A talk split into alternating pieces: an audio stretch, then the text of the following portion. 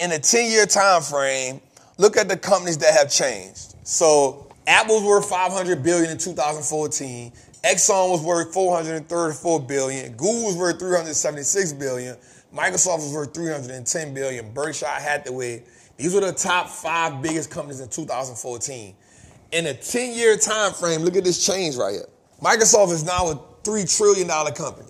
Applesauce, $3 trillion company almost.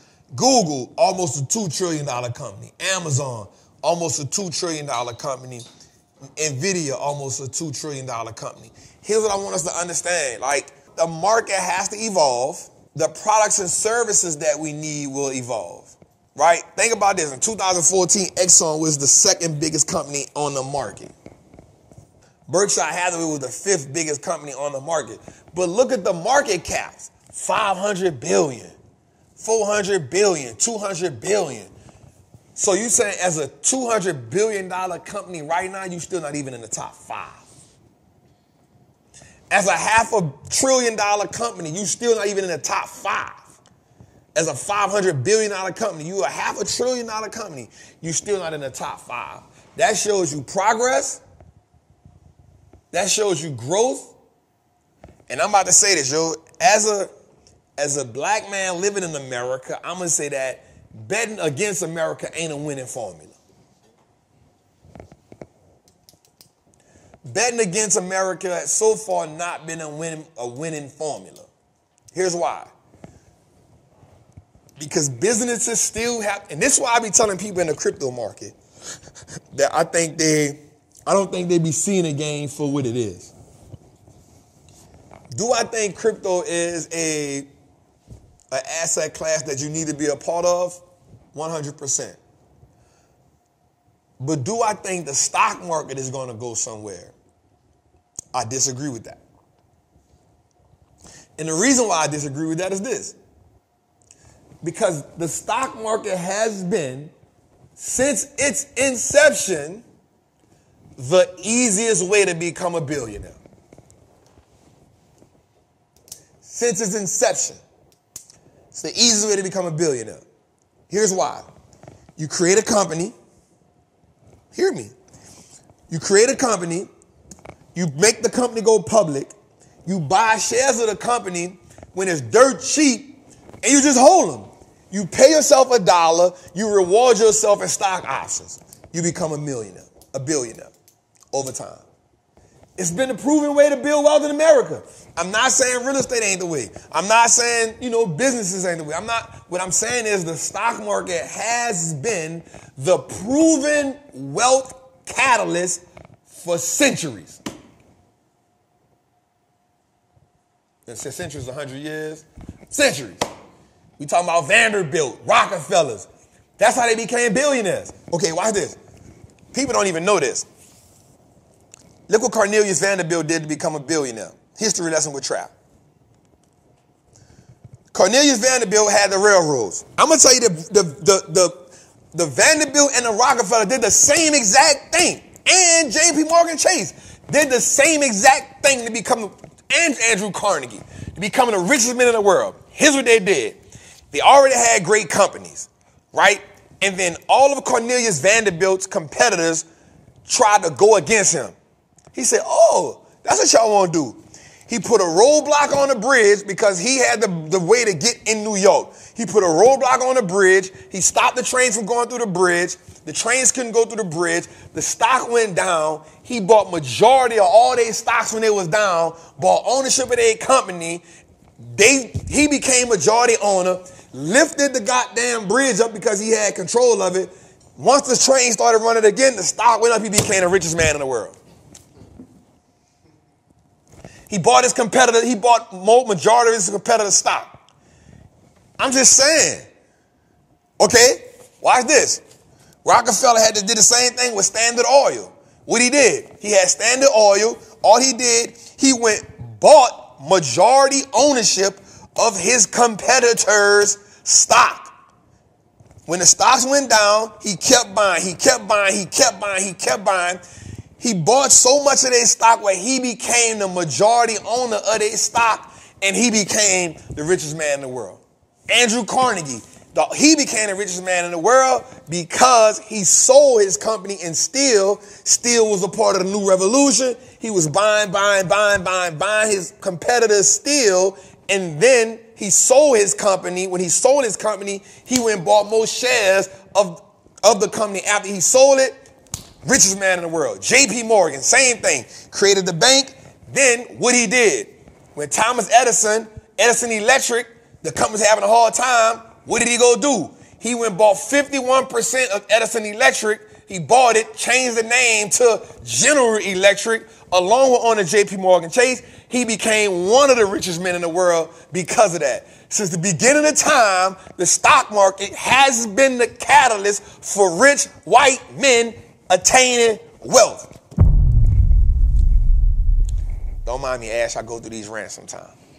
It's part of the game. If we see the same people keep doing the same thing over and over and over and over again, why aren't we, instead of complaining about the game not being fair, why don't we just learn how to play the game, learn the rules to the game, learn how the people who've played the game before us won the game, and then we adapt that same mindset? So here's why I feel like this game ain't gonna never change. And I'm not, again, I don't have nothing against crypto, but here's what I'm saying. When people want to get rich in America, they take their company, they go public with it, they put it on the stock market, they put put it at whatever valuation price, they buy shares of it, they pay themselves a dollar, and they get this, they pay themselves um, stock compensation for 20 years. And then they become 400 million, 500 million, 600 million. Then they become, then they're in a race to become the richest men in the world. It's not coincidence. Nah, I don't got nothing against nobody, but I don't think nobody right now in America is the richest man in the world because he owned the most crypto. Majority of the wealth in 2024 has comes from companies that have been built off AI. Now I want y'all to sit on that for a second. I want you to sit on that for a second because I want to ask you a question. Here's what I found out today. I didn't even know this till today, Jose. Them people cousins. The CEO of NVIDIA and the CEO of AMD, who people think are competitors, they cousins.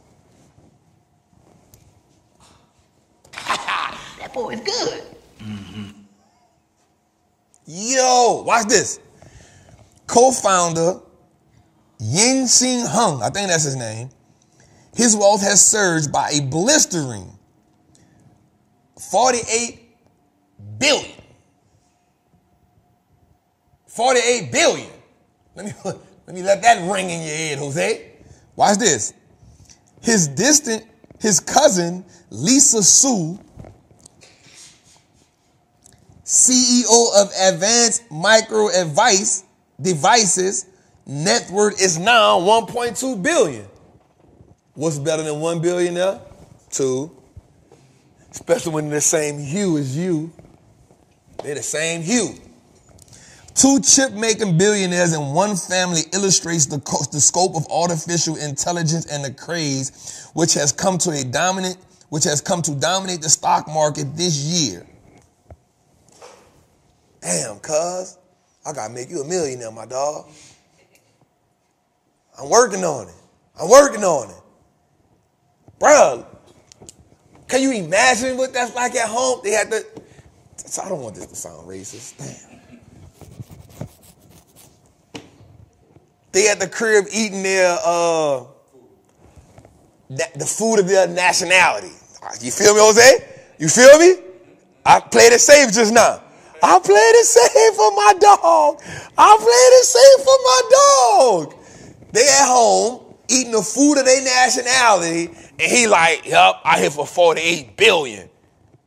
Lil one, and she like, I'm worth. He like, you could take that little 1.2 billion. You can't. You can't. And the family invested. They probably a couple hundred million strong. Bro, dog, you know how dope that is? Me and my cousin, billionaires. You got two billionaires in the same family. That's crazy. And watch this. Here's the dope part. Not only are they cousins, Not only are they billionaires, now they competing on who they also got companies in the same industry. That's crazy. That's crazy. I'm in a bind, Nate. Some other time. That shit had me in a bind, cuz. How I make you a millionaire, dog? I gotta make you a millionaire, dog. So I could fuss with you like, like on some millionaire shit. You feel me? Like, like he big dogging her too. Like he 48 billion. She worth 1.2. He like, stop playing me. I won't do you that. Like, I'm gonna keep it real, and I, I, so people gonna think I'm hating, but they don't know the nature of our relationship, right? I won't be worth like a hundred million. I need you to be worth like five. you feel me? Like I gotta be worth like a hundred million, and I need you to be worth like five, so I can tell you like, man, get that little five million dollars. like I want you to eat. Like I know he be, I know he be big dogging her. Like the rest of the family, like doing their thing, he ain't tripping. But like for her, it's like, stop playing with me. And she probably be talking crap. She, you know how women is. Like women, she got that nature in the. So she probably seeing him. She probably be on some. I'm gonna get him. I'm gonna get him. I'm gonna get him. Right, and that's you. Right, not the woman part, but that's you. Like, damn, I gotta get him. They do. That's a billion dollar haircut. That what that is. That what that is. It's a billion dollar haircut. Dog. That's crazy, cuz.